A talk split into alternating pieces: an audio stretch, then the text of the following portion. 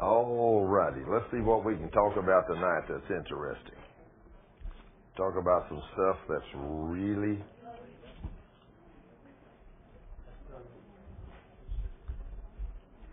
I'm going to be teaching out the New Living Translation tonight. I, I read this a few times out of the New Living Translation, and uh, it's really quite uh, easy, I think, to understand out of the New Living Translation. Well, I say that. No, no, no. I guess it's Paul's writing. I mean, I'm going to be just like Peter. You know, Peter said Paul writes some things that's very difficult to understand. And he did. You know, he wrote some things that I really, I really think they're not that complicated. We make them complicated. And that seems to be the whole Bible as far as that goes. We read the Word of God and it couldn't possibly mean what it says. Is that right? That's right. I mean, if if it does, then we're in trouble, aren't we? What would they call it? Yeah, I was uh, I was just talking to uh, some people back here a while ago about these kind of things, and uh, I said, you know, it's amazing. Uh, I've talked to several different PhDs at the seminary about some of the things that really bugged me over the years about the Bible. And one of those was that, you know, they always told me, you know, that God, in His infinite love and grace, it, He would never do nothing to harm one of us. You know, I mean, that's our loving, kind God. You know, and they said He would never do anything to hurt one of us. Never, under no conditions. And I thought, now wait a minute. There's something here I don't understand. He says he is a daddy, and he's a daddy like we're daddies to our children. Now, my daddy loved me with all his heart, but he sure did hurt me a few times. did your daddy love you, Ty? Yeah, but you deserved it more. oh, look at that quick answer, huh? I deserved it more than he did. Oh my goodness gracious. Well, most of us had a daddy, not all of us, but most of us had a daddy that loved us and he disciplined us. You know, and it hurt, you know, when when daddy disciplined you, didn't it? Or at least it did me. And he even gives those kind of examples in the Bible. And I think, okay, there's something about this. Then if I, when I see these things, and of course one of the things that used to really bug me, uh, you know, when I read, every time I'd go somewhere and somebody'd be teaching about Pharaoh, and where it would say how God hardened Pharaoh's heart so he could show his glory in the earth. I'd ask a question now, wait a minute now. It says here that God hardened Pharaoh's heart. Uh, what do you think about that? Well, no, no, that's not exactly what it means, certainly. I said, no, wait a minute, but it says, but you know, God allowed Pharaoh's heart, he allowed him to harden his heart. I said, but that's not what it says. That's not what it says at all. It says God hardened Pharaoh's heart to show his glory in the earth. I said, no, I, I said, I don't understand this. Well, I could never get a good answer. And then I came over a little bit further over there, and then Saul, you know, he was made king. And then Saul, he was told to kill all of the people he went out to get. Animals and everything. He was to bring nothing back. He was to destroy, kill everything. Men, women, and children. And I thought, you know, that Lord, I, that I can't imagine God telling one of his men to do such a thing. But it's written. It's written. And so I'd ask the question, now Saul, when he went out, he didn't kill everything. He kept some and he brought them in. And when the prophet heard the bleating and the mooing, he said, what is that noise? He said, well, I kept some of the nicer animals and things to sacrifice to God. He said, but you were disobedient. That's not what God told you to do. He told you to kill them all. But I made the decision that I'll bring some back to give to God. You know, that, that sounds logical, sounds nice, doesn't it? But was that what God wanted him to do? So it says, because of Saul's disobedience, an evil spirit from the Lord was sent to torment Saul. So I'd ask the question, uh, where did this evil spirit come from? This says this thing came from God. Well, now, Thurman, that's not what it means because a loving God would never send a demon against us. Well, there's a lady back there that believes the word. You know, so, I mean, when you get a hold of that, when you get a hold of that, you stop trying to rationalize the word, just believe it, listen to it, whatever it says, do it. That's right. You hear it, you obey it, and you do what it says. And then, he says, if you love me and do what I say, then I will make everything you do prosper. Hey, now I like that, don't you? Whatever you set your hands to, I will bless it. Ooh, I love that too. So, I mean, I begin to read enough things in there that I thought, now, you know, under this new covenant he's given us, the things he has, he says he's done for me, that he's forgiven all of my sins, but then he tells me to go and sin no more. So Lord, that means if I can do this, which I found out I haven't been able to do it yet, you know, but I'm working on it. If I can at least walk in as close to obedience. In fact, Sharon and I was talking today about these things out at the ministry center. Uh, she said, you know, three years ago when I came to your ministry, I was sick and afflicted all over. I mean, from the top of my head to the bottom of my feet. I mean, she had every kind of problem. Uh, uh, something wrong with her brain. Uh, she'd already had surgery, I think, once, and and then her arms and her hip and her back and her allergies and I mean, you name it, she had it. But see, she had never been taught that sin is what brings these things into her life. But she came here and I taught her that. She repented of all of her sins and then she saw herself get healed over a weekend and a little bit of time after we prayed for her, after she repented and stood on God's Word. And so she saw a demonstration of the Spirit's power by doing what God says. And for a woman that had all, all these problems, then she said, I want to walk in this kind of faith. I want to be able to pray for people and see God answer my prayer. So this woman came to two four-hour healing schools every month. I mean, every I had one here and one in Justin. Every month she came to every one of them. She came to every Tuesday night Bible study for two hours. She came to every Sunday afternoon service, and anything else we did, she was there. I don't think she missed a single teaching for over two years, maybe two and a half years. But she also had her private time between her and the king at home. She studied the word, you know, extra. Some people would think, my goodness, if I go to two four hour teachings a week and then another two hour on Tuesday night and another two hour on Sunday afternoon, that ought to be enough for God. The rest of the time I can watch television or take a break. But that ain't gonna work. That ain't gonna work. It won't bring the kind of power that she's brought into her life. Now then, she gets her prayers answered now in, in her own life. You know, I mean, she is the only human being I have ever seen that I know of right now to this point that had two teeth diagnosed as having root needing root canals and crowns on them, and she said, "Nope, I'm not going to have them fixed." She said, "Jesus is going to heal them," and she came to me. We prayed the prayer of faith for her on Sunday, and she said, "Once we pray and agree, it is written, it's done." Now, see, that's real faith. That's real faith. So she just praised and worshiped the Lord that she had perfect, solid teeth. So several months later, eight or whatever months later, six or eight months later, she goes back to have her teeth cleaned. And the doctor says, well, Sharon, don't you think we ought to do your root canals uh, and crowns? she said, there's not anything wrong with my teeth. And they said, no, root canals and crowns don't get well. But with Jesus, what's wrong? What's, what's possible with Jesus? He said, if you have faith and doubt not, nothing is impossible. so that tells us where we live. Thank you, Lord. Bless this water in Jesus' name.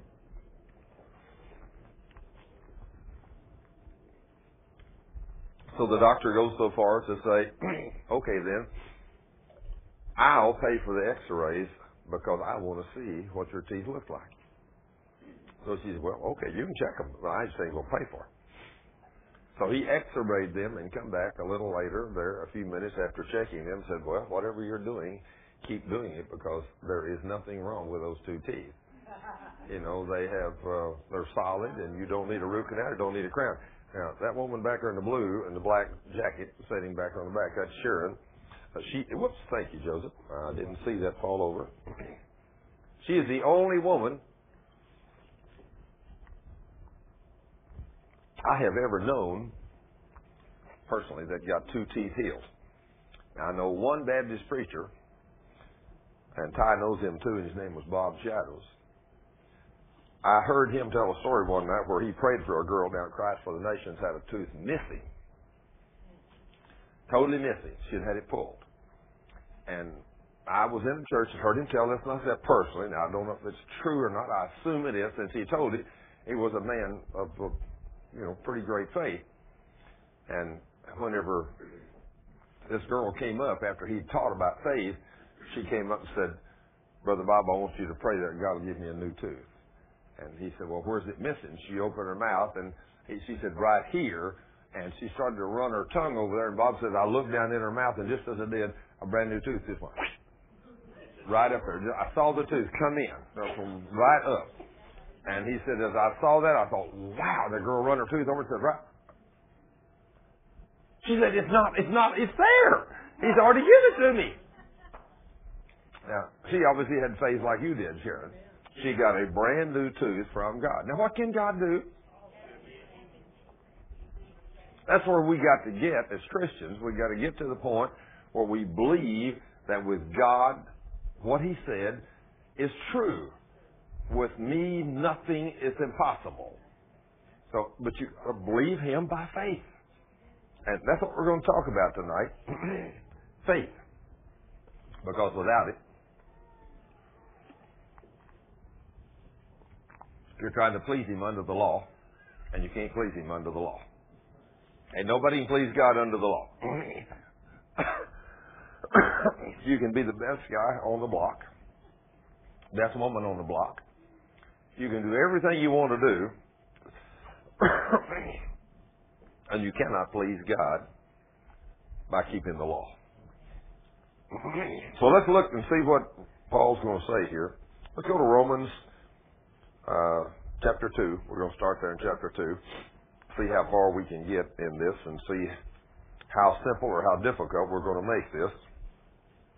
But Paul has been talking about uh, people, different kinds of people, and what God thinks about them.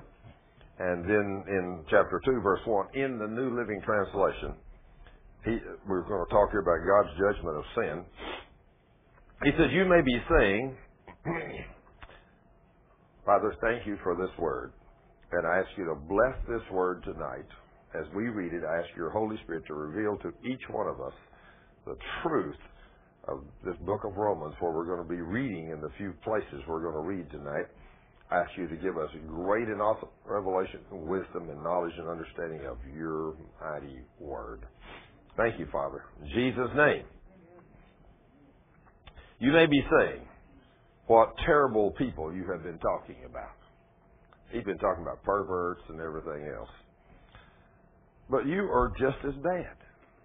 And we don't want to hear that either, do we? You know, I mean, Lord, Lord, give me a break. You know, that guy across the street don't live across the street from me. I realize he don't go to church and he is pretty bad. He not too good to his wife and all, maybe beats up on his kids and everything else. But you got to be careful how you talk about them. What terrible people you have been talking about, but you are just as bad and you have no excuse. When you say they are wicked and should be punished, you are condemning yourself. That's kind of scary, isn't it?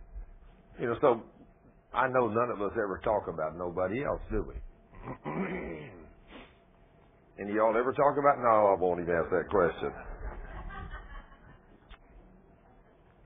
It's real easy to be sitting around the table at home saying, you know, you know, old John or old Bob, you know, I mean, I mean, you see what he did yesterday in church too. You see how bad he is, you know. No, no, we never do that, do we? No, no, no, no.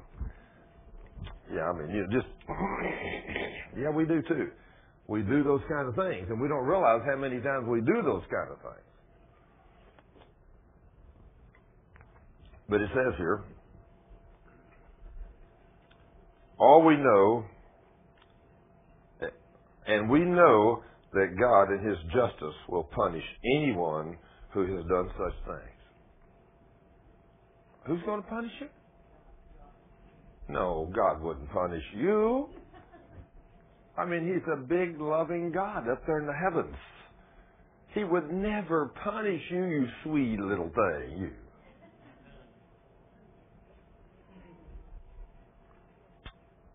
God in His justice will punish anyone who does such things. So if you go out there and start being one of these kind of people he's talking about up there, those perverts and all that other stuff, but not only just that, that's not just, he's just talking about people that go out and sin. I mean, we don't like to hear it. I mean, a lot of people absolutely will quit coming to church if you preach this stuff. They don't want to hear it. I mean, I got an email today, four pages long. You know, now this guy Thurman Scrivener, he's a nut. You know, he's crazy. Know, he don't believe that. I mean, God. I mean, one of the emails I got, a, a bishop wrote it and said, you know, if you think I'm going to believe for a minute that God punishes us for things we do wrong, he said, you're crazy. Well, I don't know which Bible he's reading, but he ain't reading the same one I'm reading. You know, so all I say is right here, you know, right here, God clearly says he what he will do. And we know that God in his justice will punish anyone who does such things.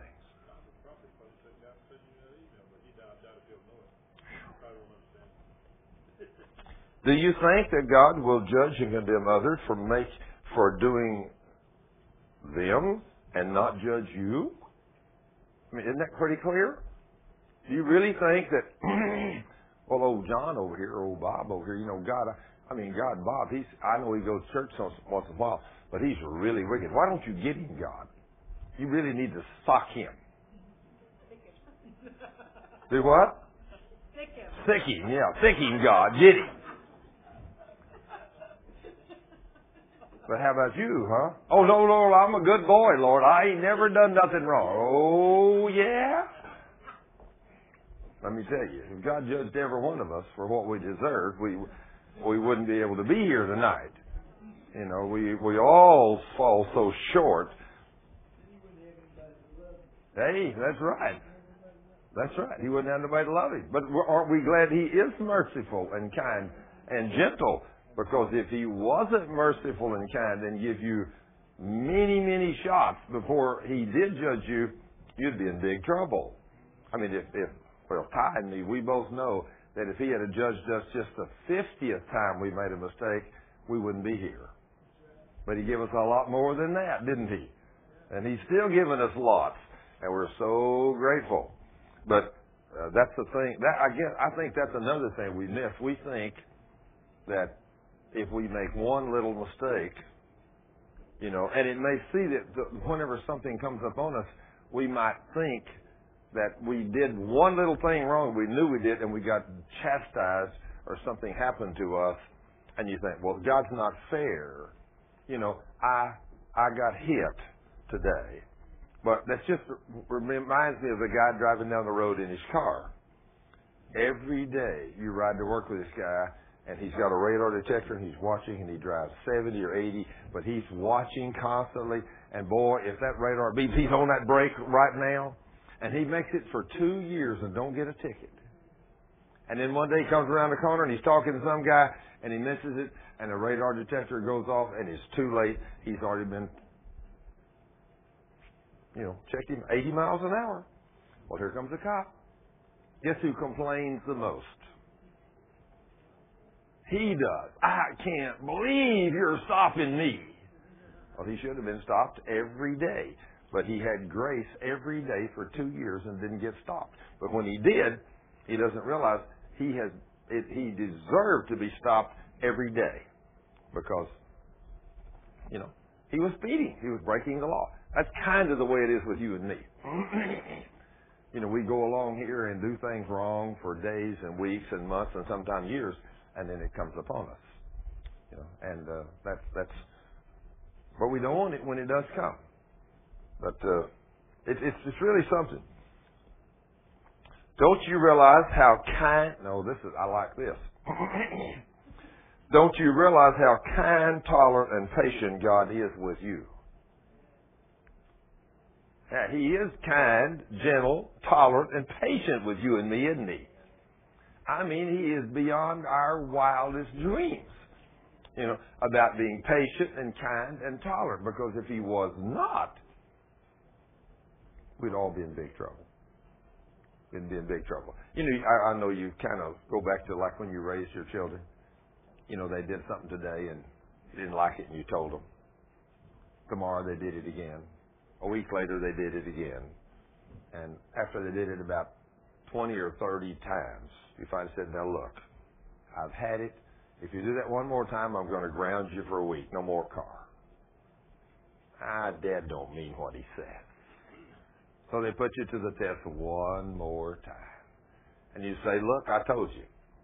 If you do this one more time, now I'm going to ground you. You're not going to be able to drive for a week. Oh, they grumble and fuss and complain. But Dad, you're unfair. This is the only time I've ever done it. And they know they've done it 50 times. Is that the way we are? Sure. But if you think you're kind and gentle and tolerant with your children, God is much, much more kind and gentle and tolerant and patient with you than you are with your children. So you got to remember, He is a caring, loving God. It says, or don't you care? Can't you see how kind He has been in giving you time to turn from your sin? Can't you see how patient and kind God has been? You know, I think about the times that God speaks to us. And when people tell me, I have never heard the audible voice of God. Well, I can go back to that day, and I can go back to the time when I had never heard His voice, and I can go back to the time when I'd heard Him speak to me in the Spirit many times, but I didn't know, I didn't know how to discern it. I mean, nobody had ever taught me how to hear from God. Now, let's stop right here just a second when we're talking about how God talks to us. I think this is one of the most important things that we ever learn is to hear God talking to us. Now, number one, if you want to hear His voice, anybody can hear an audible voice from God tonight. All you got to do is open your Bible, start reading it out loud. You know, that's a word from God for you. He'll talk to you. That is one of the ways He speaks to us out of His Word. He tells us what He likes. He tells us what He doesn't like. He tells us what He will do. He tells us what He will not do. It's all written right there in the Word of God. If you want to hear it audibly, just have somebody read it to you out loud. You can hear it. But He also speaks to us in our spirit. Now there's three voices that comes to you. Number one, your voice.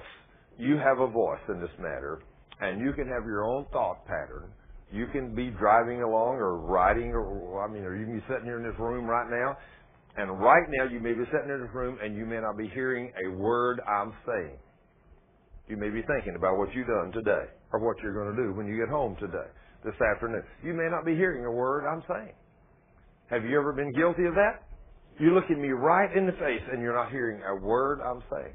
My wife even told me today she walked in and she made a statement to I was concentrating on something. She walked in and made a statement and I turned to look at her and then she made the rest of the statement and then a few minutes later she said something about 15 or whatever it was and I said, 15? I thought you said four, what it was. No, she said, I said eight the first time, and then she started adding the rest of them up. But see, I wasn't looking her straight in the face until the last part. I, I got that part. now, I know, the, no, none of y'all ever have this trouble with your husbands, but my wife. You know, when you look your husband in the face, Sometimes he don't even hear when you look at him right in the face. That's what mine said too. So I know that. So we don't hear very well when we're concentrating on something else. You know, and, and we can do that. I mean, I've done it. You know, I mean, I have I have come to teachings classes and I've sat down and I'm thinking what I'm sitting there, I'm thinking I'm thinking about what I've had to do today or what I got to do tomorrow or where I got to go when this is over And you know, guess what? I'm so wound up in my concentration of whatever. Somebody's sitting there looking me right in the eye, talking to me. I don't hear a word they're saying. We do that, don't we? Yes, we do. We're very good at that, every one of us. But God, He'll speak to us uh, either yourself, yourself will communicate with yourself, and that's just you. And then we got this other little critter that works on our mind called the devil and his demons. Now, he can put all kinds of thoughts in your mind. He can definitely, definitely mess you up in the course of the day. He's always right there with God. You know, He's always there to put thoughts in your mind. And if you don't know what the Word of God says, He will deceive you. That beast is so slick in the way he does business. I mean, I'll just show you, uh, give you an example.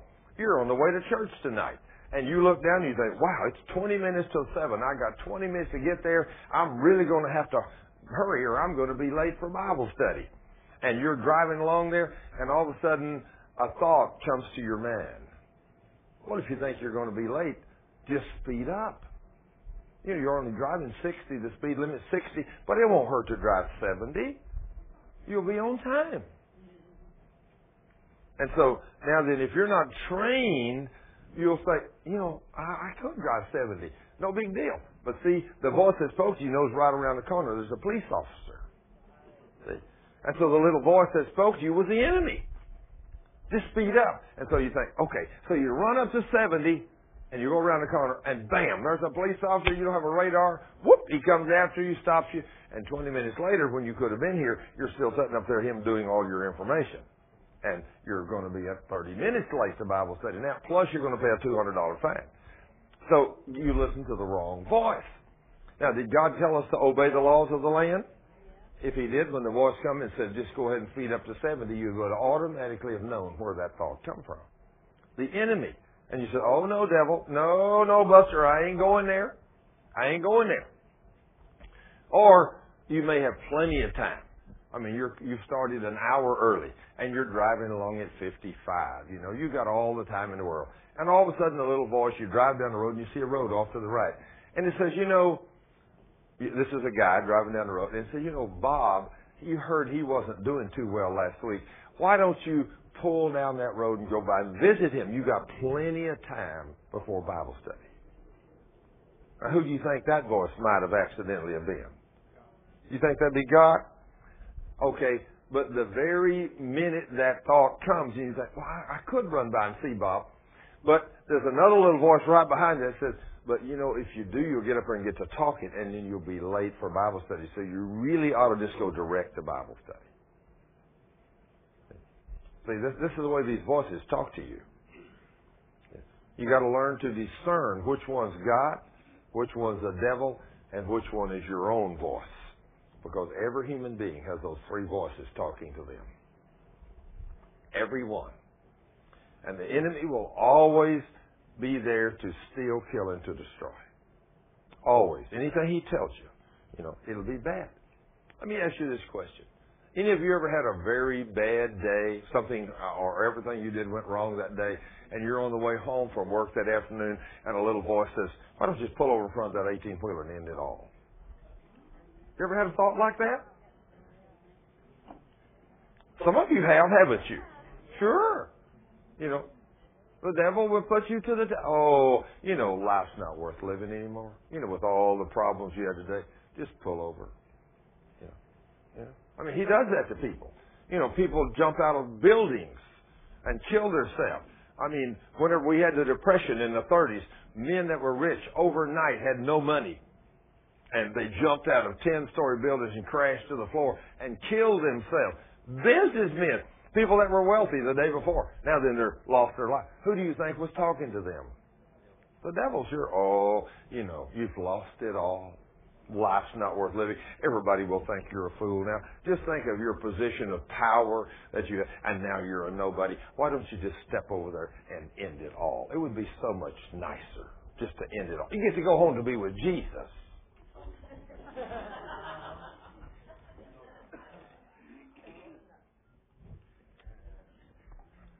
How many people in life, how many young people today commit suicide. You know, that's one of the major things going on today. You know, some 16 year old or whatever, they get ostracized extremely heavy by one of their girlfriends or a, young girl and, and they say, you know, you're no good. You know, you don't ever do nothing right in school. And maybe she's trying, working her little heart out. But the devil will just, he'll slither up to her and say, you know, you ain't worth nothing. You ought to just end it all. You know, just take an overdose of this drug and it'll all be over. See, this is what's going on.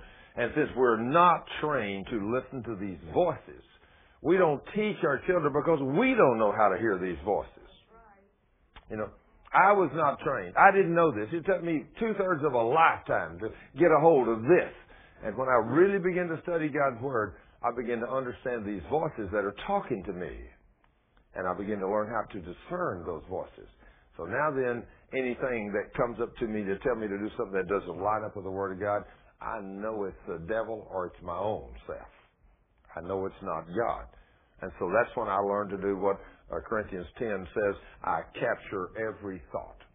And that thought, when it comes into me, if it doesn't bring glory and honor to God, doesn't line up with His commandments, I tell that thought to hit the road because I know behind that thought is a personality, a demonic spirit. And I have power over him as a child of God. I don't have to listen to them. But it took me a long time to realize who I was in Christ. A son of God, a joint heir with Christ. It took me a long time to get over the part where I used to pray, Oh God, please go with me this week. Until one day I found in Matthew 28, he said, I promise never to leave you nor forsake you. I will be with you always, even to the end of the age. I thought, Lord, I've been wasting my breath. Why do I need to pray and ask you to be with me? You promised to never leave me. You know, so how many people still pray those kind of prayers? Oh God, go with us this week and watch over us and protect us. He said, no problem. I've already promised that. That's that's already a, a done deal. So, uh, but you don't know that until you get in the Word. When you get in the Word and you learn, it changes the way you do business. Then he says, Can't you see how kind he has been in giving you time to turn from your sin? Now, of course, God will speak to you and tell you when you sin.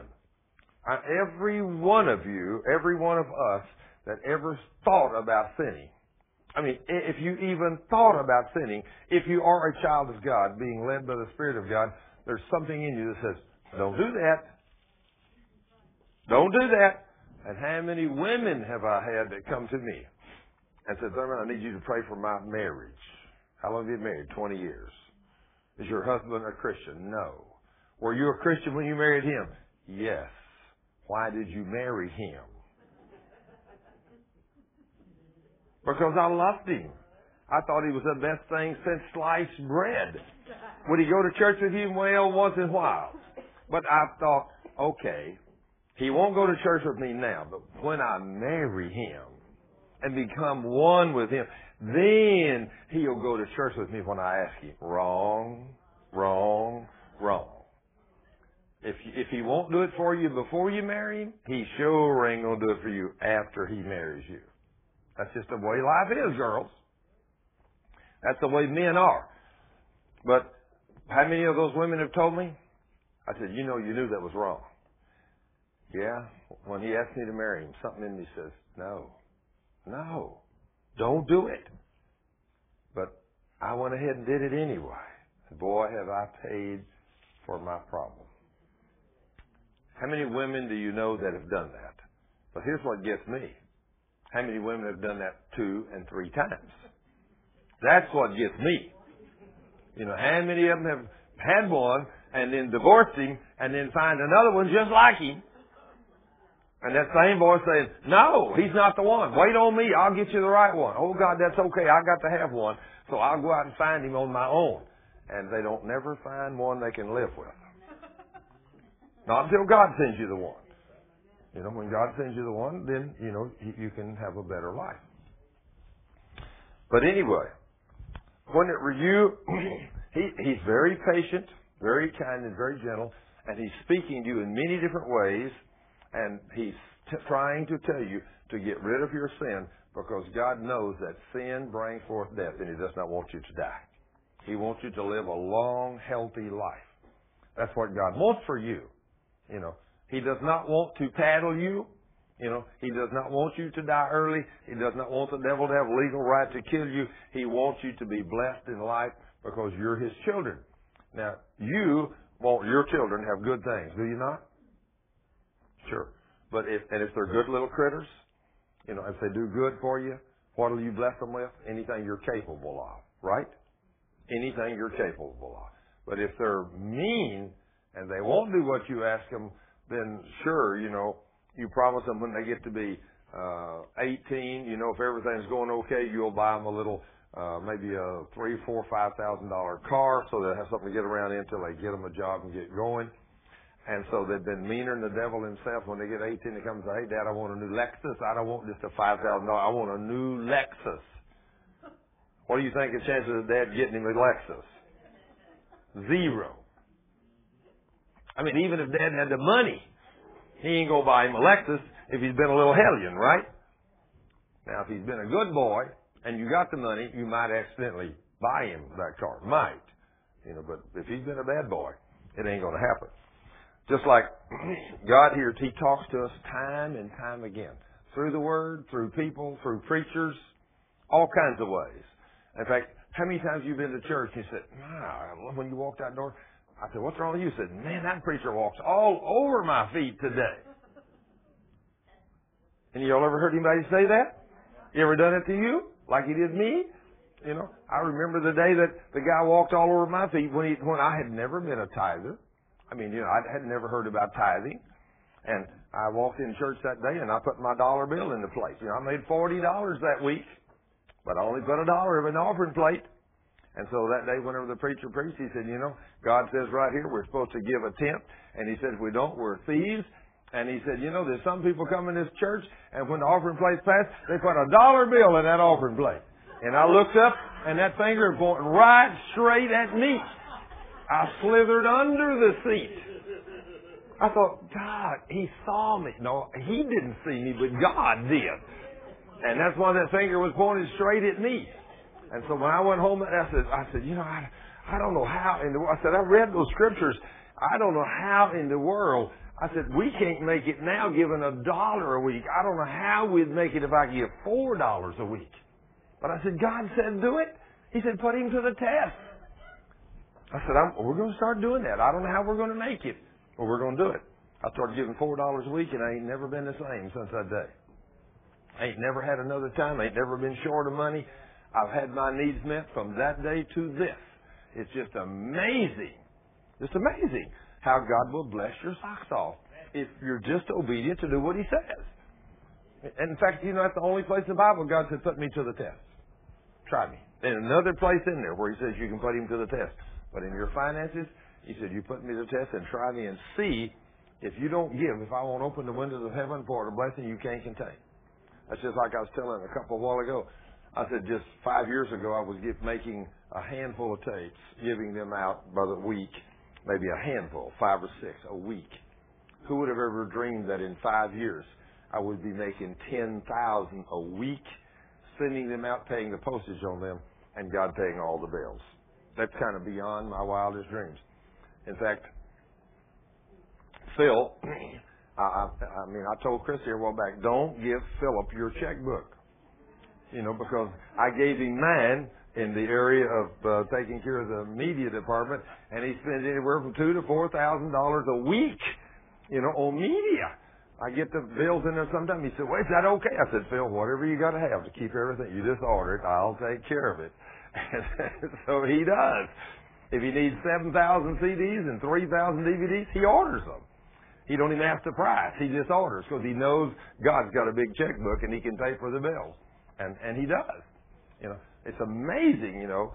Uh, so, but hey, who would have ever dreamed that you could give away that kind of stuff and God pay the bills? But he does. But in the, some of the stuff we're sending out, God is talking to some of these people, trying to tell them where they're sinning. In fact, when He says God is giving you time to turn from your sin, there was a lady called me the other day, And she said, You have got to stop teaching what you're teaching. I said, Why? She said, You have ruined a woman's life in our church. I said, Well, how'd I ruin it? She said, This woman, she had a baby out of wedlock a few years ago. The child was born mentally retarded. Now, she works in the church now. She's gotten saved. She's totally turned her life around. And when she heard your teaching, she realized her child is born handicapped because of her sin. Said, You have ruined her life. I said, Ma'am, all I got to say, she should have heard my teaching before she went to bed with that boy. And then she wouldn't have had that child out of wedlock. And then she wouldn't have to be concerned. I said, if somebody don't teach the Word of God about sin, nobody's going to know. And that's why we got, that's why I can drive. It doesn't matter where I go. I can go out toward Grapevine. I can go out to Plano, where I did yesterday. Yesterday I went over to Walnut Hill. I went all through Presbyterian. And as I drove down, everywhere I went, every hospital is expanding and every one of them full and running over. Blocks are covered with hospitals, with sick people. But yet Jesus is a healer. He bore our sickness, bore our sin, and removed our disease. It's obvious. The church don't even believe him. I didn't either for a lot of years. I didn't know it. I didn't know these things. So, but look what the Lord says here in the next verse. After he says he gives you all this kind of time to turn from your sin, but he says, but no, you won't listen. That's pretty clear, isn't it? But no, you won't listen. So you're storing up terrible punishment for yourself because of your stubbornness. This is just pretty straightforward in the NLT. It's pretty hard to mess this up. In your stubbornness in refusing to turn from your sin. What does God want you to turn from? Sin. Now then, hey, the good part is, wow, when you turn from that sin, you don't get no spankings no more. God don't come along and spank you just to be spanking you. He's long suffering. He's patient, gentle, and kind, and He wants you to have no spankings. He wants you to be blessed. So, people just don't understand. You know, just don't understand what causes these things. For there is going to come a day of judgment when God, the just judge of all the world, will judge all people according to what they have done. And who's he going to judge? All of us. He will give eternal life to those who persist in doing what is good. Oh, that, must be those that go to church on Sunday when the weather's nice. You reckon that is? I don't think that's what he's talking about, do you? Persistence. You know what it means to be persistent in serving God? Be about his business. Walk holy in his presence. You know, he is the king. He's a God of righteousness. And I, I think about this and I think about what a gentleman, I don't think he even realized what he said. But I was sitting in a car the other day with a man talking to him. And as we were talking, he was talking about people that were living in sin. And he said, "What about you, Thurman? Did you live in much sin? Did you have? Did you ever smoke, drink, cuss, or all those things?" I said, "No. I never did do those things." I said, "I never got off on that. I never smoked. I never drink. I never cussed. I, I never went out with wild women. I, I just didn't do those things." So I said, "I was just a pretty good kid." And he said, "You know, your goodness is probably as filthy rags in His presence." Boy, I got attention. I didn't say nothing. I thought that had to be straight from God. That's what he thought about my goodness. You know that? But I'd rather be there than the ones on drugs and sleeping around with somebody every night. You know, at least I'd, I've had a pretty decent, healthy life. I I haven't had any sickness and disease hardly to speak of. Uh, in, in, in just oh wow. I think about I, I tell you, I don't know, but Betty and I were married 41 and a half years. And to be married to a woman 41 and a half years and she never spend a day in a hospital is something unique, I think. She was never in a doctor's office or never spent a night in a hospital in 41 and a half years. Not one. And when she died, she was perfectly, totally healthy. There was not a thing wrong with her. I mean, isn't that amazing? No surgeries, no back problems, you know, no nothing. Healthy woman. Know, isn't that amazing? And of course, I had only spent one night uh, in a hospital myself, and I didn't have to. Uh, the night I spent there, I had went in for a physical. My company required a physical, and they done a EKG on me while I was in there for the physical. And the doctor said, Have you ever had a heart attack? I said, Oh, no. No heart attack for me. He said, Well, something wrong with your heart. I said, How do you determine that? He said, Because one of these things here is doing some wild things on your EKG. Okay. I said, I'm going to take you up and do a stress test on you. I said, What's that? He said, You get on a little machine and you run for about nine minutes. I said, Okay. So I got and hooked all this stuff up to me and all these little probes all over. And he said, start walking, and I did. Then he started speed up a little, and I walked out on two or three minutes.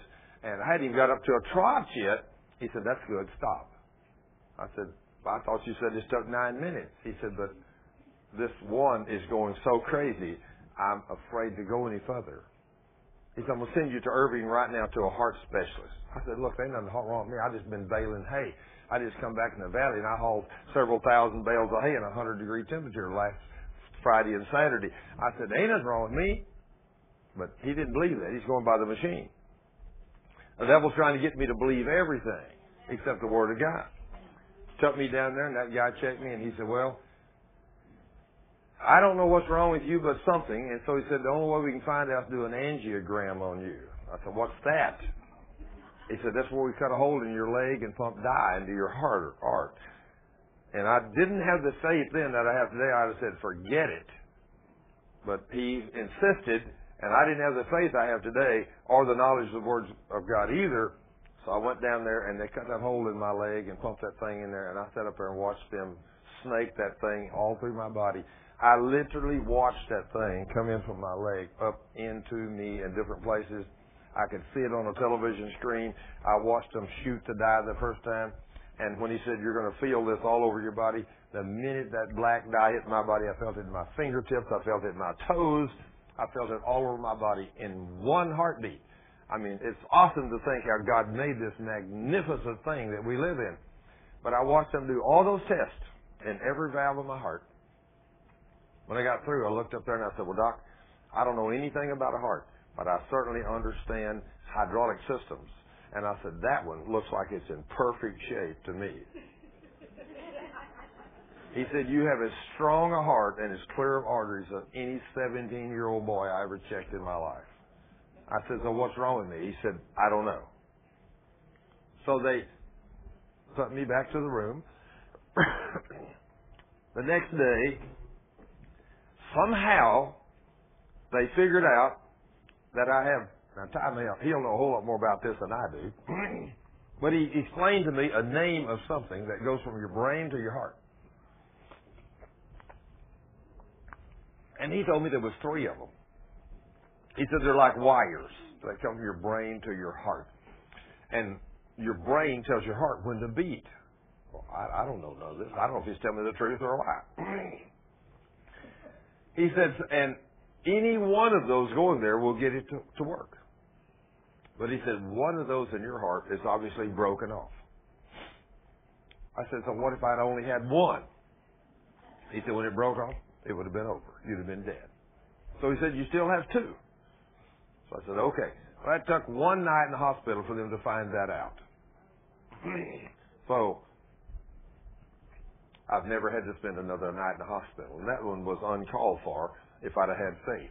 I didn't have faith back in those days, but I have a little more now than I did then.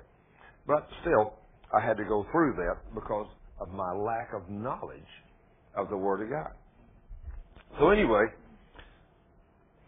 he said, He will give eternal life to those who persist in doing what is good,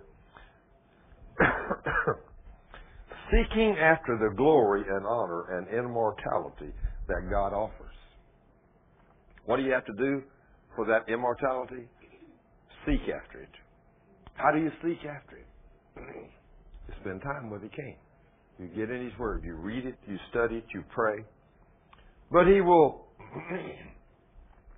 pour out His anger and wrath on those who live for themselves, who refuse to obey the truth and practice evil deeds. Now, let me tell you something. Do you think God watches you all the time? Do you think God knows every thought in your heart? When I began to get a hold of this, I was a young man, and I don't know very many young men that when a beautiful young woman walks in, they don't look at her. And usually they don't just look at her, they look at her from top to bottom. When I learned in the book of Proverbs, it says, to those that have an evil eye. That means when you look at a woman, you don't look at her in her face to look at her beauty. You look at her from top to bottom to think about different things, which you're not supposed to think about. I, when I learned God knows that, you don't even have to voice that. Every man that looks at a woman, and it's very difficult to not look at a pretty woman. But I've learned you can control that. And if you want God to do great and wonderful things for you, you have to learn to master that eye. When a pretty woman walks in, you look at her right in the eyes.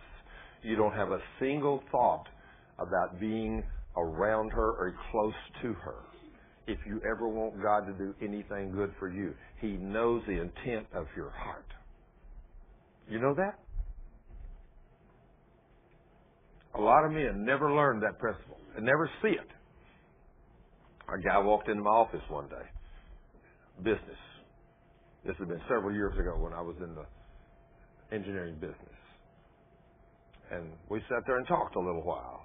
And I got to talk to him about Jesus, my favorite subject. And as we talked a little while, we're sitting there talking, and he began to share with me he had a son that's eat up with lust. He said he just can't keep his hands off the pretty girls. I don't know what I'm going to do with this boy. We're sitting there, all of a sudden, one of our secretaries was a pretty nice looking woman. She walked by my window. And he's looking at me, and when he, oh man, he stops talking to me and he watches her go all the way till she's out of sight. And then he comes back and starts talking to me. And he's talking, and the way catches, she's going back, and he stops and he, and he looks at it, and then he's looking up and down. And then he turned around back to me. But he done it the second time. I looked him right in the eye and said, I'm going to tell you what your problem is with your son. It's you. It's you. I said, You're looking at that pretty girl out there. He said, Well, Thurman, she was a beautiful woman. I said, That has nothing to do with what I'm talking about. I'll agree she's a beautiful woman.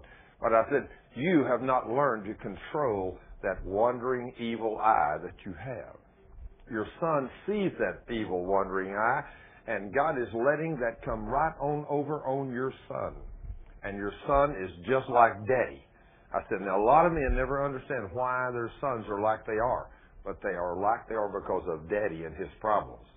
I said, now you need to stop looking at those women. You need to ask God to forgive you for that. Whenever you see a pretty woman, don't desire to be around her. Don't get close to her. If you can't control your thought, then stay totally away from her. If you're able to control your thought, it's no problem of walking up to a woman. And guys, if y'all don't know it, most women are able to discern immediately what your intentions are when you walk up to them. You agree with that? If a man walks up to you and he's going to talk to you, you know in a heartbeat whether you can be comfortable with this man or whether you're going to watch him like a rattlesnake. You know that, don't you, Gina? You can tell that. See, if you walk up to the guy and you walk up and he's going to talk to you a second and he puts his hand on his shoulder and kind of moves it down a little bit and then you see him looking down your blouse. Then you see him looking down and then back up. And when you're talking, you're looking, he's looking down your dress. I mean, what's wrong with guys? Are they stupid? Yes, they must be. I mean, that woman will be on, she ain't gonna want to be close to you. She knows you ain't got good intentions for her. She knows you're interested in lusting. And God knows you got an evil eye. And until you get rid of that evil eye, God is not going to answer your prayer. He's not going to communicate with you. You've got to learn to get over that. But the Proverbs talks about the man with the evil eye. Isn't that amazing? It's a two-way street. though. These women come in and they get, you know, feet cut down to the navel. Okay. Leaning over in front of them. Well, now I will have to say, I okay, I will agree. I will agree that women should dress decently. I will have to say, you know, that in fact I, I heard a preacher there one time on television. I would have never dreamed this preacher would have done this, but he had a big church and there was a lot of beautiful women sitting out there in the front, and all of a sudden he just stopped. he said, "You know what? I'm having a hard time preaching. He said, there's so many of you women sitting up here on the front got shirt, skirts on that are so short, I can see too far up your dress. He said, Monday, next Sunday when y'all come to church, wear something that goes down below your knees. I go, wow. Ooh. You thought that had to be from God, right? Wow. I thought, man, he did it on television. But that's the way we're supposed to do it. You're right. You know, you're absolutely right. You know, I mean, when when you go into a place and a woman has a dress on that's split to here, you know, or a mini skirt on that's right here. In fact, the other day I was at the airport. This is the most awesome thing I've ever seen. I saw a girl, young girl, couldn't have been 20, 22 years old, carrying a pillow. A pillow. I never saw a girl carry a pillow. But she had a mini skirt on, was was standing straight up. You could almost, and I'm sitting down in a chair. When I looked up, you could almost see the bottom of her panties. That's how short it was. She walked right in front of me and sat in a chair directly across from me and laid the pillow in her lap. I looked at her a minute and I said, Young lady, I'll tell you how you don't have to carry that pillow with you.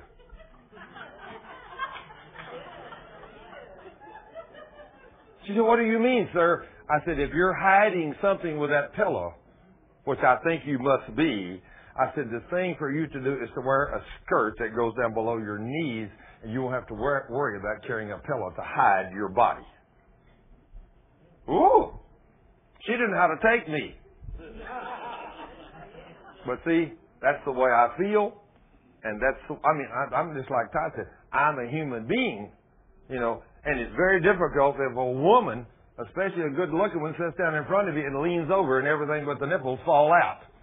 You know, it's kind of hard to not look. You all know where I'm coming from? You know, so women dress appropriately. You know, you know, and then it won't be near as hard for the men to watch where they're looking at. You know, but I'm telling you, why do you think the devil does this to every on both sides? Why do you think the devil moves on a woman to dress like that so that it'll cause the men? I mean, that thought. I mean, that devil. I mean, you can you can have a, a beautiful woman come in that's scantily dressed like that, and she'll lean over something like Ty said, and the devil will say, "Look at that! Look at that!" I mean, he'll do that to you. Oh, yes, he will. And then you, I know I'm not supposed to look. He said, but just one more look. It won't hurt. Just one more look.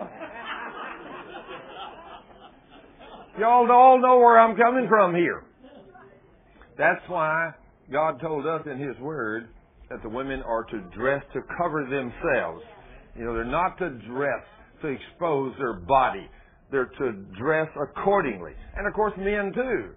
Men are to dress accordingly. But we, we have to learn to be very careful with this eye. Now, sometimes you'll take a beautiful woman and she's dressed and fully covered. But still, you'll catch men looking at them, looking at them all over. You know, I mean, they're, they're covered. They got long dresses on or whatever, but they're looking. Now, you want God to answer your prayer? Do you want Him to answer your prayer? Yeah. Then you need to be careful where you look. If a woman, if she's your wife, it's okay to look at her. But if she's not your wife, then don't look at her. I mean, don't don't dwell on her body parts if she's not your wife. That way you can stay out of a lot of trouble with God. I mean, Ty, you can look at this Cheryl anywhere you want to. Anything she's got, it's already yours. Hey. but that's the privilege God gave us once we got married. You know, I mean, that we are. God tells he, God tells Ty that Cheryl's body's not her own any longer; it's his. And he says his body's not his any longer; it's hers. That's what the Scripture says. You know, so God understands. You know, and He knows how we are. He knows how He made us. You know, it's what He even tells us when we're fasting and praying. He says when you fast and pray, you're to abstain from sexual encounters with your mate while you're fasting. But he said, don't do it too long. He said, and then as soon as you stop fasting, come back together so that Satan will not be able to tempt you in this area. See? It's amazing how it works. But there's so many things that we have to learn about God's Word to walk within obedience to be able to walk in faith. Because if we don't have this faith that we need, we can't get nothing from God. You have to have faith. And if you don't walk in a God kind of love, last Sunday we talked entirely on love. Now I did have a few people that told me after the service was over, I liked your message on love till you got to a certain point, and then I had to turn you off because I thought if I have to, I can't do, I can't do that. And then they later said, I was just kidding. That's where I was hit the hardest right there. But you know, when God tells us to do something, if we don't want to do it, we don't want to hear it, do we? You mean if I walk in love, that means I gotta, when my wife asks me to do something, I gotta do it for her? Yeah. Oh, forget that. I ain't going there. you see where I'm coming from? So we don't want to hear God's word, do we? If we come under conviction of His word, we don't want to do it. Oh, my Cheryl, that's what I say. I can assure you. Well, I, as I as I said, that message is no doubt since God changed my heart, standing right here, the said, there's no doubt that message was for me. I know it was for a few of the rest of you in here too, but it was definitely for me. You know, I love. I mean, God wants me to walk in faith, and He knows I cannot walk in faith any greater than my love walk is. You know, so wherever my love walk is, that's where my faith walk's going to be. If I'm not walking in obedience, uh, in fact, I got tickled. Uh, Cheryl and I both got extremely tickled last night. We were laying there in bed. Uh, both of us have had a little encounter with the enemy the last few days, and uh, voices were hoarse and everything else. And uh, we were laying there laughing and, and praising the Lord. And thanking Him, Lord, if we've got anything that's unconfessed, Lord, we repent. We promise to love each other and be good to each other. You know, we promise God to do anything you tell us to do. Lord, this is awesome to think that here's a couple that's got a healing ministry and we both got hoarse throats. That, that's not exactly what we want. This is the first time this has been on me in 20 years. Over 20 years, maybe 25. But, so there's got to be something wrong there, see? And I don't know what it is, but I, I, well, yeah, I do know what it is too. We both know what it is. We're both working on getting rid of all of our problems. But the Lord waited till both of us had a deal built up there so he could hit us both at the same time so the other one couldn't say, you know, if you would get your act straightened up, you could be like me. You wouldn't have to be hoarse if you get your act straightened up. Oh! See, he does, he, he knows exactly what he's doing. See, she can't say a thing to me and I can't say a thing to her because both of us sound about the same. You know. In fact, she told me, I think it was last night, she said, if you're lucky within a, a I said, you might as well just let me kiss you. She said, nope, I ain't gonna let you kiss me because I don't want to mix mine in your germs. I said, well, okay. She said, if you're lucky in about a week or two, maybe I'll let you kiss me again. So that means I got to be in really good shape, right? Oh my goodness gracious. That'll teach me how to pray. I guarantee you that'll teach me how to pray. Okay, then it says here, there will be trouble and calamity for everyone who keeps on sinning. Trouble and calamity for everyone who keeps on sinning. For the Jew first and also for the Gentile. That pretty well covers all of us, doesn't it? But there will be glory and honor and peace from God for all who do good. Now see, there's good parts of this and bad parts of this, isn't it? So if we do good, what is waiting for us? Hey, that's where we want to walk. We don't want to keep on sinning, do we? We want to walk holy and obedience to His Word. And He says, but there will be glory and honor and peace from God. Who's it come from? From the King. For all who do good. So I love that, don't you, Joseph? Absolutely. Absolutely, I love it. For the Jew first and also for the Gentile. So it covers us all. It said, for God does not show favoritism. Aren't you glad? He doesn't have any favorites. If he was, I know my wife would have to be one of his favorites, and so I'd always be the one to get it, and she never would be. But I'm certainly glad he shows no favoritism. So when one of us got hit, both of us got hit. Uh, we probably both deserved it way beyond. God will punish the Gentiles when they say, or when they sin, even though they never had God's written law. See, the, the, the law, who was the law given to? The Jew. The God, the Jew was under the law. Said, and he will punish the Jews when they sin, for they do have the law. Now they know what the law is. But it doesn't make any difference. He's going to punish us too if we don't obey the law. For it is not merely knowing the law that brings God's approval.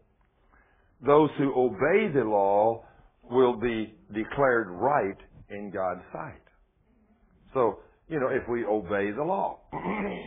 it says, then when Gentiles who do not have God's written law instinctively follow what the law says, they show that in their hearts they know right from wrong.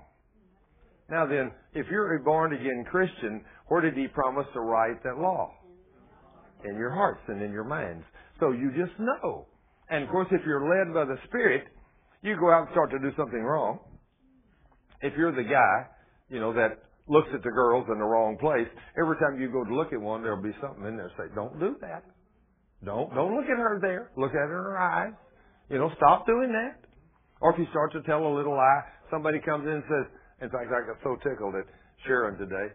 She said somebody called in and wanted me to pray for them about something. And she said, no problem. I know Thurman will pray for them. And then she thought, uh-oh, I'm lying. He might not. If I don't give him this and get it to him. So she came out and immediately told me what she said. Said, I just told these people that you would pray. I said, well, let's pray right now. So me and her and Kathy, we stood right there in the hallway and I went to the throne of grace for this person to make sure the devil couldn't accuse her of being a liar. You know, we did what she said. She said, I know Pastor Thurman will pray for you. And then she thought, when she hung up, she thought, oh my gosh, I don't know if he's going to or not. I might have just lied to that person. Did she lie on purpose? No. But if she had forgot to give that to me, then it would have turned out to be a lie. And she don't want she don't want nothing to her credit that's wrong.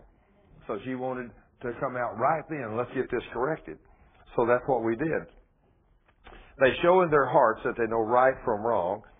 They demonstrate that God's law is written within them for their own conscience. Either accuses them or tells them they are doing what is right. Now your conscience is your spirit. That's the thing. Your conscience. How many times have you heard a woman say, you know, my woman's intuition just told me I shouldn't have married that guy. Oh, that wasn't your woman's intuition. That was the Spirit of God living in you that told you not to do it. But you call it conscious, and they even call it conscious right here. So your conscious or your spirit communicates with the Holy Spirit, spirit communicates with your spirit, and your spirit communicates with your mind. And when it communicates with your mind, it puts thoughts in your mind. And when those thoughts come, learn to discern those thoughts. And if those thoughts line up with God's Word, obey them. If they don't line up with God's Word, kick them out, throw them away, because they're from the devil. But he says, the day will come, the day will surely come when God, by Jesus Christ, will judge everyone's secret life. This is my message your secret life. Have you got a secret life? You don't want to be like the deacon that I heard a story the other day. They said this was a true story. There was a man had a workshop, and he was a deacon in a church. Great man of God. I mean, his wife loved him, trusted him, and he was the best man. Children, everything appeared to be perfect in this man's life. But the guy finally died. He died early, and after he died, well, the woman, of course, you know, she had this workshop. He had a workshop out there, and she was going to sell the place. She didn't need it anymore, so a guy came out to measure it to get it some dimensions. And when he come back in the house, he said, "Ma'am, do you know where the door is into the cavity in the back of the garage?" She said, "The door?" She said, "My husband doesn't have a cavity in the back of the garage. I've never been in it." She said, "Well, this four foot of extra room, the full width of the shop, than what it measures on the inside, and I can't find a doorway to get in it." So she went out there and he showed her. Said, "Look, the tape measure goes here, and there's four feet of space in this that there's no access, no doors, no windows, no nothing." Well, she said, "I have no idea." So the guy started looking, started crawling up in the attic everywhere, and he crawled. He found a trap door in the top of the attic that went into a room, and he pulled that cover out and went into that room, which was pitch black and he took a flashlight, went in there, and there was a light in there, and it was his secret hideout with all of his pornography all over the wall. The man had a secret life. His wife never knew it. Wow. This is what God's talking about right here. Can you do anything that's secret in His presence? Nothing. You want to know why a man like that doesn't get his prayers answered? sitting home watching a computer. Nobody knows it. In fact, a gentleman that just passed away the last couple of years ago, a good friend of mine, he was heavily involved with men that were under pornography. And the last time I had a meeting with him, it's been four or five years ago. He's been dead a couple of years now. He told me, he says, I mean, the best we can tell, since church computers, all computers record everywhere, everywhere you go. We can go in and tell you everywhere you've been, he said it appears that about 42% of all the pastors in all the churches in America are regularly hitting porno websites from their offices. They don't do it at home. They do it at church. When they're in their office with the door locked. Do you think God knows what you're doing? That's a secret life that if you don't correct those things, and that's, uh, again, that's a lot of the time. That's the reason why we don't never get a prayer answered when we pray for somebody. Yes, sir? Well, uh, this has been about six or seven years ago that I read this report. I can't remember where I read it from now, but there was a big ministerial conference out in California about six or seven years ago. A lot of ministers from several different mm, denominations that attended this uh, I think it's supposed to be something around a thousand people. But someone had run a survey on them in the motels and hotels that they uh, where they were supposed to be staying, and found that somewhere around about 75% of them watched a, a pornographic movie on the pay for pay for movies uh, while they were there during that uh, week long uh, conference. That's sad. That uh, tells us, gives us an idea of where a lot of the church is today. Yeah. Well, we need to get rid of that. You know, we need to get rid of that. And the thing about it is, God will judge even our secret lives. He knows everything we do. If it's any, you can hide a lot of things from your spouse, but you can't hide nothing from God. I mean, He's with you. He knows everything you do, everything you say. He even knows the thoughts and intents of your heart even before you speak it. And that's what's so devastating to think that as when we read the scriptures, Jesus would perceive what their thoughts were. See, I can't do that. I don't know what you're thinking right now. But Jesus did. You know, he knew. And right now, he knows what we're thinking. He knows what I'm thinking. He knows what my heart, where my heart is. He knows where yours is. So he said, I will judge even the secret things, everyone's secret life, I will judge. Wow. I want to make sure all my sins are repented of. I'm confessed of and I'm walking holy before Him. I want to make sure I'm walking as, as close to total perfect obedience to His Word as I can. Then we talk a little bit more here about this Jew and the law. It says, if you are a Jew, which I don't guess many of you in here are, but some of you may be, if you are a Jew, You are relying on God's law for special relationship with Him. You boast that all is well between yourself and God. Yes, you know what He wants. You know right from wrong because you have been taught the law. You are convinced that you are a guide for the blind and a beacon light for people who are lost in darkness without God. Then he says, you think you can instruct the ignorant and teach children the ways of God. For you are certain that in God's law you have complete knowledge and truth. Now, I don't know very much about the Jewish law. I've read what I've read, but there's a whole lot of it I don't know. Well, then, if you teach others, why don't you teach yourself? Ooh.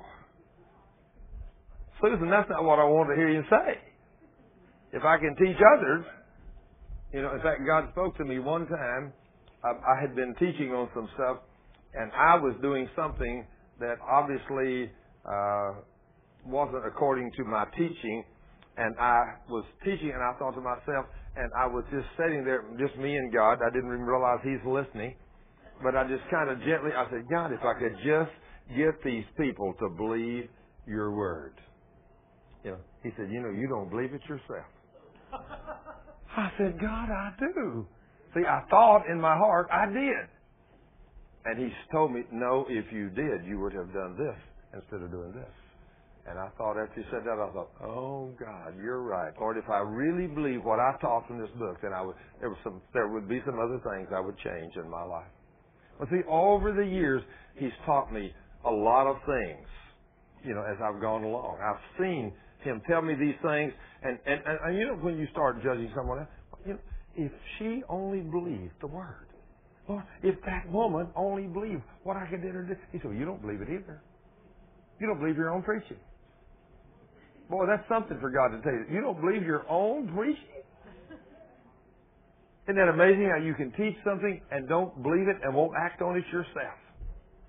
How sad that is. But, wow. Well, then, if you teach others, why don't you teach yourself? You tell others do not steal. But do you steal? I mean, we don't realize what that means when it says don't steal. It's like the guy out there at work one time I went to work at, uh, when they moved me up to Sky Chef. I had about 35 men working for me and I began to teach them these principles. And some of these men were in church and some of them wasn't. And I told them, I said, you know, the company provides a cafeteria for you upstairs. Everything in it's free. You go up there and drink, eat. But I said, when you walk by and take something off the rack, that belongs to the customer. And they paid for it. You're stealing.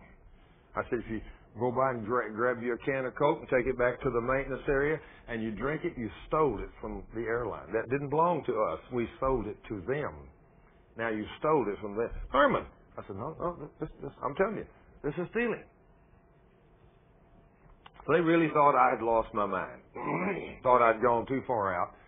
And then one day, one of the men that worked there for 20 years, he needed a little brass nipple, cost about two dollars, for his boat. He had an outboard, inboard boat, and he walked by the parts bin and picked up this little nipple, little quarter-inch nipple, about two inches long, about two bucks, what you cost them back in those days. He picked up, but in his pocket. He needed it for his boat this weekend. I mean, you know, no big deal. We got a whole bin full of them, you know. Company owes it to him. He's been working there 20 years, right? That's his, that's the way he thinks. He walks out the door, and after I've been teaching him these principles, all of them, and that we're not to steal, he didn't have any kind of re- feeling or anything when he put it in his pocket. He went up, and had something to eat. He messed around, get ready to go home. He punched out, and he walked out the door. And when he cleared the premises, all of a sudden the Holy Spirit said, "You just stole that part in your pocket." He's thinking, uh, "Where is that thought coming from?" Is something behind me? Where? You know, he's always talking about us stealing stuff. He said, that's crazy. I mean, they owe it to me. I've been here 20 years. So he goes home, and all evening that thought, you stole that. You stole that. Next morning he goes out and he puts it on his boat, and installs it, and before he cranks it up, the feeling of conviction is so strong, he stops, he takes it off, goes down to the parts house, gets a new one, comes back, puts it on, puts the one belongs to us back in his pocket, and then he goes boating, and Monday morning he walks back in, goes back and puts it in the bin, and then about an hour or two later, he come in about three thirty, four o'clock. He was early shift. When I got there about seven, he walks into my office. As soon as I walked in, he said, "Mr. Scrivener, I hate this." I have not a clue. I said, "Hate what?" He said, "This stuff you're talking to us about being thieves." I said, "Well, what I've been telling you is what the word says." He said, "I know it. That's what bugs me." I said, "So what happened?" And he told me. I said, "So and you brought it back this morning and put it in the bin. I said, yeah. So as soon as you put it up, the conviction went away, did it? He said, yes. He said, I really do like this. He said, you know, I really in my flesh, I hate it. He said, there's no telling how many little things like that I've stole from the company in my life of 20 years with this company. He said, I can't do that no more. Can't do that no more. What was God trying to get his attention, right? Did God want to judge him? No. He didn't want to judge him. But if he had been disobedient not listened to the voice and he'd went ahead and used that, guess what might have happened? He puts that little two dollar piece on his boat, goes ripping across the lake and runs into a stump and tears a hole through it and maybe ruins a two ten thousand dollar boat or whatever and then you think, Well if this ain't something and he would never put the two together, you know what? Never never thinking that he opened the door to the devil because his stealing, and it cost him tremendously. See? But the Lord tells us there not to steal. You say it is wrong to commit adultery, but do you do it? He said, You condemn adultery, but do you steal from pagan temples? You are so proud of knowing the law, but you dishonor God by breaking it. No wonder the scripture says, the world blasphemes the name of God because of you. How many places have you ever been? You walk up to somebody and say, Sir, let me tell you about Jesus. Are you a Christian? Oh yeah. Forget it. I used to go to church. Them bunch of hypocrites down there, they're the worst bunch I ever seen. You see this woman over here, that guy back there, they go to church too, and they're the biggest hypocrites I ever seen. You can't trust nothing that woman says. You can't trust nothing that guy says. You ever heard people talk like that? And you know what? They're right. They're right. Because we've not been taught these principles of holiness. I mean, we ought to be the best workers in the workplace. When somebody says, Look at that guy right there. You know, see, see anything strange about that guy? No, he looks like a normal man to me. That's the best worker we got. I mean, that guy, I've known that guy. He's worked here for 10 years. He is the most dedicated man. He's never late. He makes sure he goes home after quitting time. He never, uh, never uh, goes over the time on a coffee break. I mean, this guy works, and the work he does, you never have to do it over.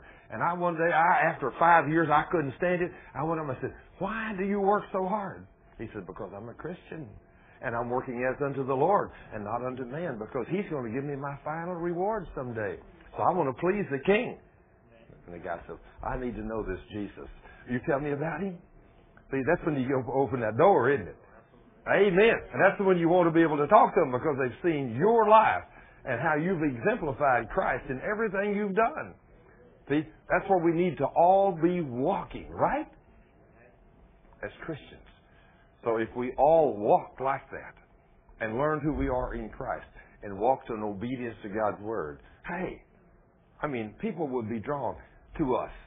Just like I told y'all Sunday, I am completely convinced that if we could walk in that love walk with God, I mean, if, if our love walk with God was anywhere close to where He says it's supposed to be, people would just be drawn to us.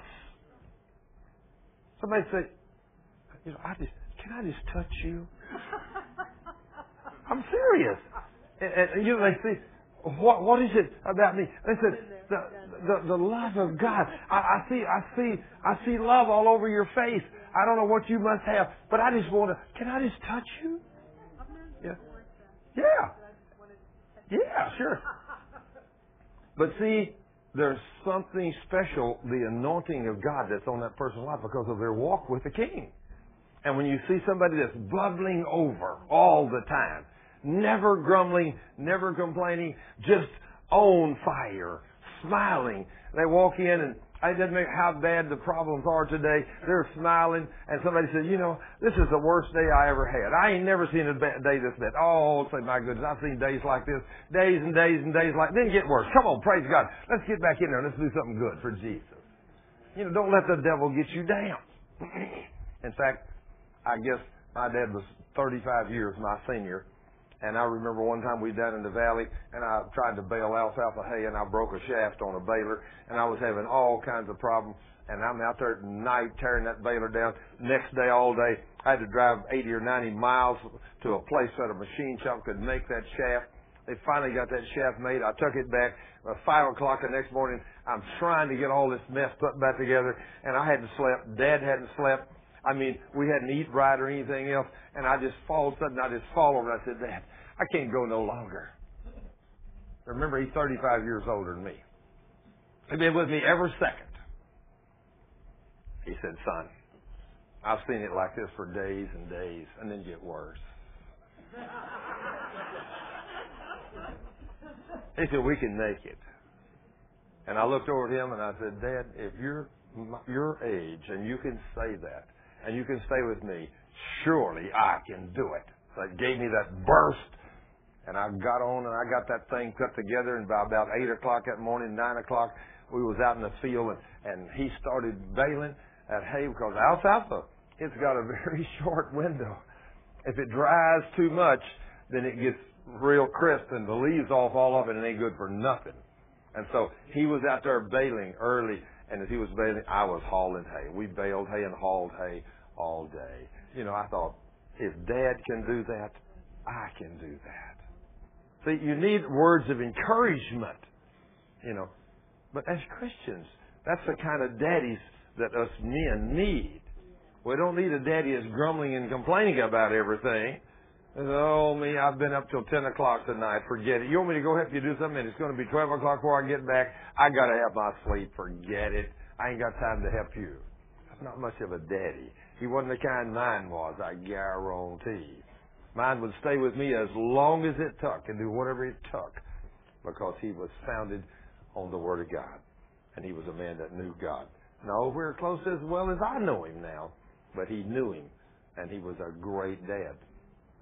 And if anything I'm grateful for, I can look back at my mother and dad and I am grateful I had two people that brought me into the world that loved the King and that loved each other and stayed married all their years. And in all their years of married life, which was about 55 or 56 years, whatever, I never heard my mother and dad have a disagreement of no kind in their entire life. That's unique, isn't it? My dad, one time I sat down there to dinner one day, and my mother, of course, she had worked hard all day and she had cooked, and and Dad come in for supper, and I sat down, and I, I, I just a kid, you know, and I, I said, Mom, is this all we're going to have for supper? My dad, he kind of banged on the table and he said, Son, if you don't like what your mama's worked so hard for to put together, he said, you just get up and go and you won't eat. He said, now you tell your mother you're sorry and you tell her you're grateful for the hard work she's done making this meal for you tonight. Ooh. I said, yes, Mom, I'm sorry. Lord, I'm grateful. I never did that again either, let me tell you. he looked very stern when he told me what he meant. You tell your mother you're sorry. She worked hard today to prepare that food for you. You know, and for me. You tell her how grateful you are. But see, he knew things I didn't know. He taught me some things that really stuck with me. Isn't he awesome? God is awesome. Then he says, the Jewish ceremony of circumcision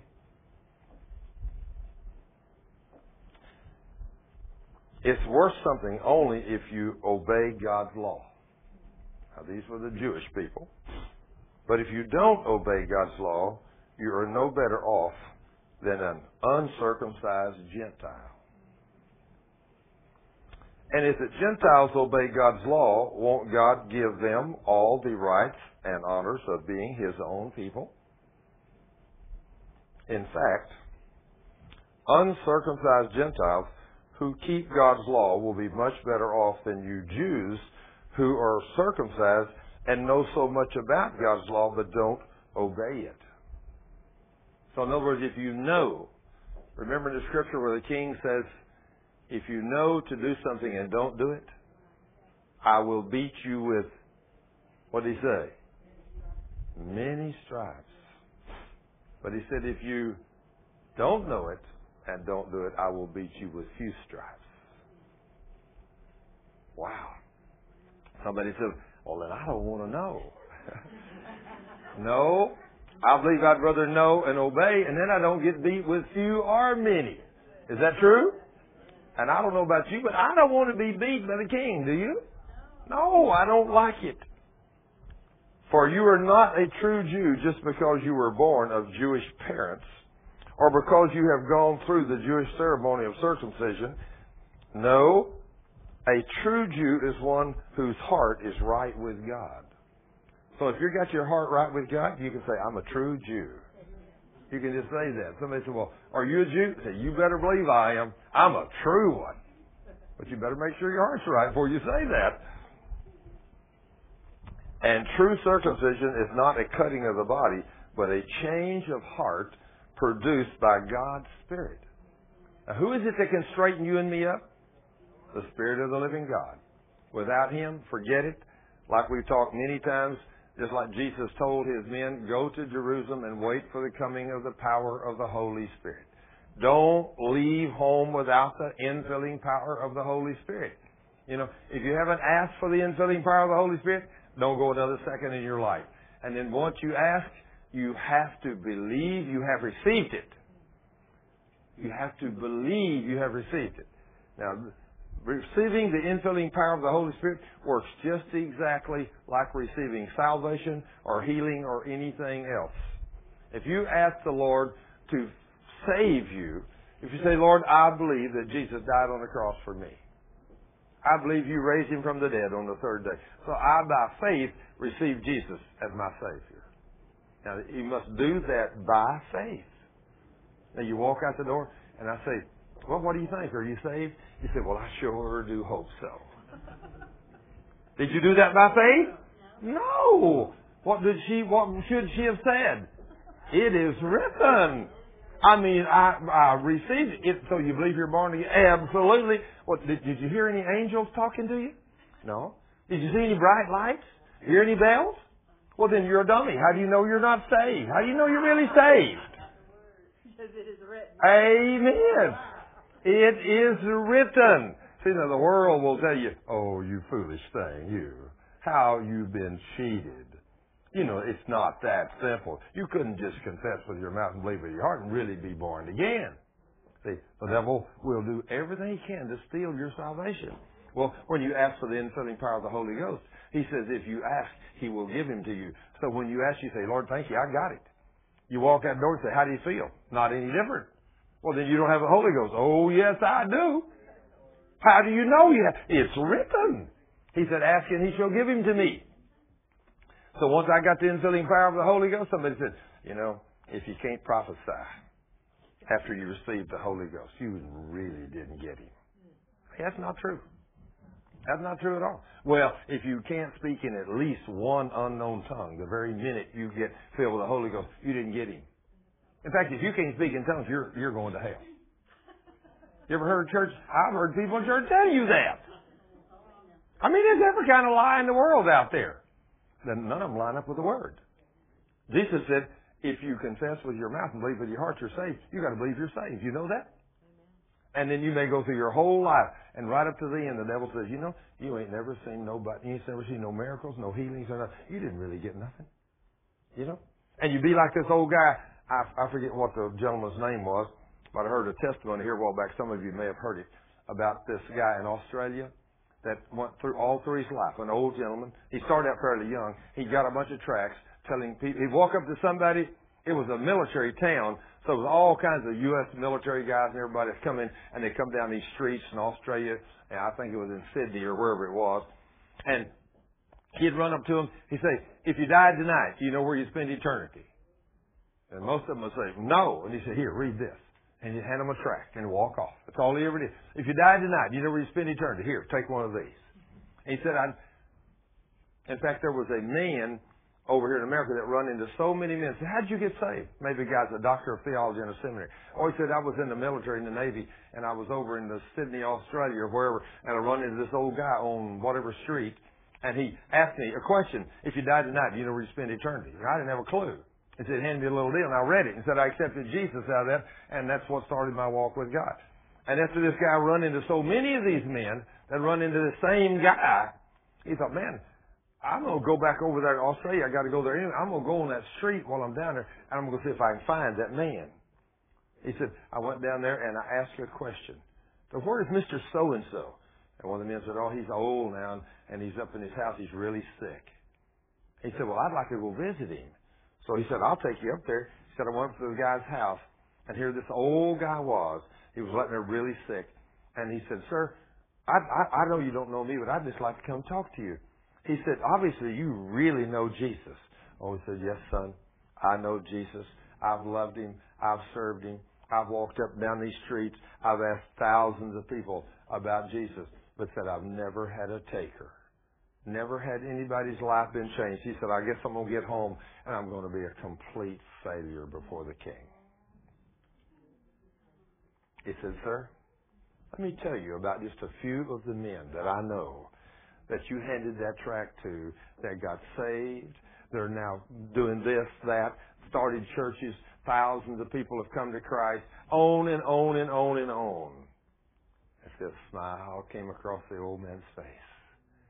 He looked up and said, Lord, you have honored my work. He said, I'm ready to come home. And the old man died. See, God sent a man on earth just a few minutes before to let him know that his work on earth was not in vain. Isn't that awesome that God would do that? This man thought he was a total failure. The devil was beating up on him. Oh, you old worthless guy, you. You know, you and you didn't do nothing. But only God kept the records and he knew the people, which evidently was in the thousands that this man had touched their lives. Isn't that amazing? So when you say, I've only led one man to Jesus my whole life, you say, who was it?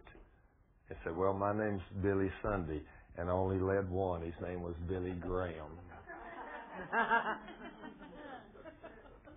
you led Billy Graham to Jesus?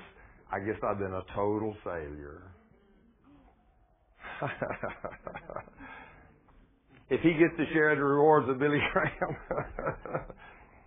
there's going to be plenty of them there, isn't there? For all of them.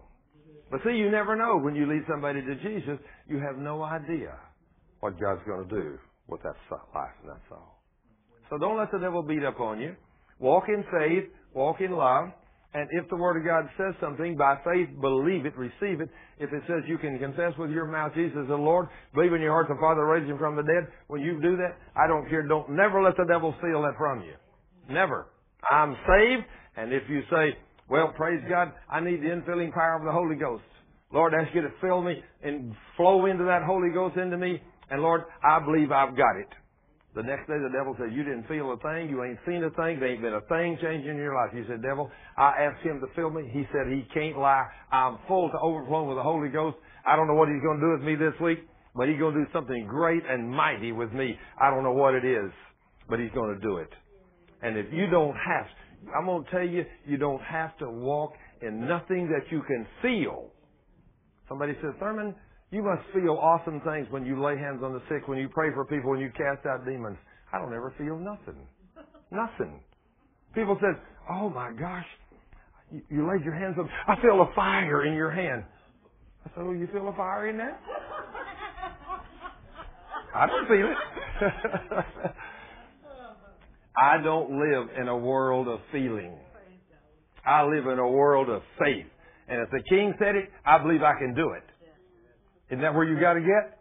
Now, surely I will I say there may be those that say, and I've had people that say, you know, that when I've touched them, they felt something. But I also had a lady write me a letter this last week. I don't know where she got her information. She talked about pushing people down, choking people, and all that kind of stuff. And said, Thurman, you need to quit doing that, or you're liable to get sued. I thought, where in the world did she hear that? I, I said, the, I said, there's only one woman that I've ever grabbed and choked, and it was my wife. and all of you, or at least most of you, know that story. That whenever she come in with that demon that night, and I grabbed her, and she couldn't even talk, and I grabbed her and shook her, and screamed at that devil, commanded to come out, and God instantly healed my wife right before my very eyes. As far as I know, that's the only person I've ever choked. And I did it lightly, you know, I mean, I didn't hurt her at all. And I've never pushed anybody down. You know, I, we don't have that. But how many people have we had get healed at our healing schools? I mean, in the thousands. I mean, Sharon, she back there, she is as good, and of course my own wife back there in the back, she's back there too. She, I mean, when I prayed for her, she didn't feel nothing. I mean, didn't feel a thing, but she got healed. And just like Sharon, the only thing you felt was the pain leave, right? Hey, that's all. I didn't push Sharon down. I didn't push Cheryl down. I never have pushed nobody down. I don't do that. I just pray for you. I do what Ty says. I do the natural, and God does the supernatural. Now then, when I back off from you, if He wants to lay you on the floor, that's up to Him. You know, but I ain't gonna push you down. I'm just gonna pray for you and let God do His thing. So, praise the King. Praise the King. You got a question, Susan? Well, there is one exception. When a demon manifests and they're thrashing on the floor, you pin them down. Oh, okay. that might be what they were talking that about. That might be. We've had that a time or two, haven't we? Yeah, Susan's been here a whole lot. She's seen a couple of times when a, a demon would manifest in somebody or something, and we have had to have, you know, as many as three men to hold one woman. You know, uh, we've had a few demons manifest here, not too many, thank goodness. You know, and as a rule, usually when they do manifest, as a rule, most people are gone home. You know, so that's just the way it is. But uh, uh, and, and of course, uh, Ty, you ain't been praying for a demon to manifest lately, have you? Okay. The last time that happened, I had stopped praying for demons to manifest, and I didn't realize he'd started praying. He and Cheryl, they had started praying for demons to manifest. And God, we need some excitement in church. Well, they prayed, and that day we had some excitement. Okay, woo! And that demon manifested that woman right here, man, it was awesome. But uh, and then after it was all over, I thought, oh, man, I don't know why that happened.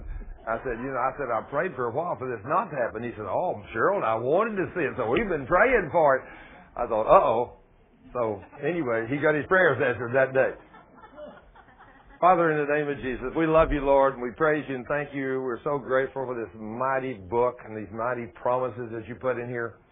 And we know, Lord, beyond a shadow of a doubt, you're the King of kings and Lord of lords, and you're Daddy. And you don't want to chasten us. You don't want to do these things to us.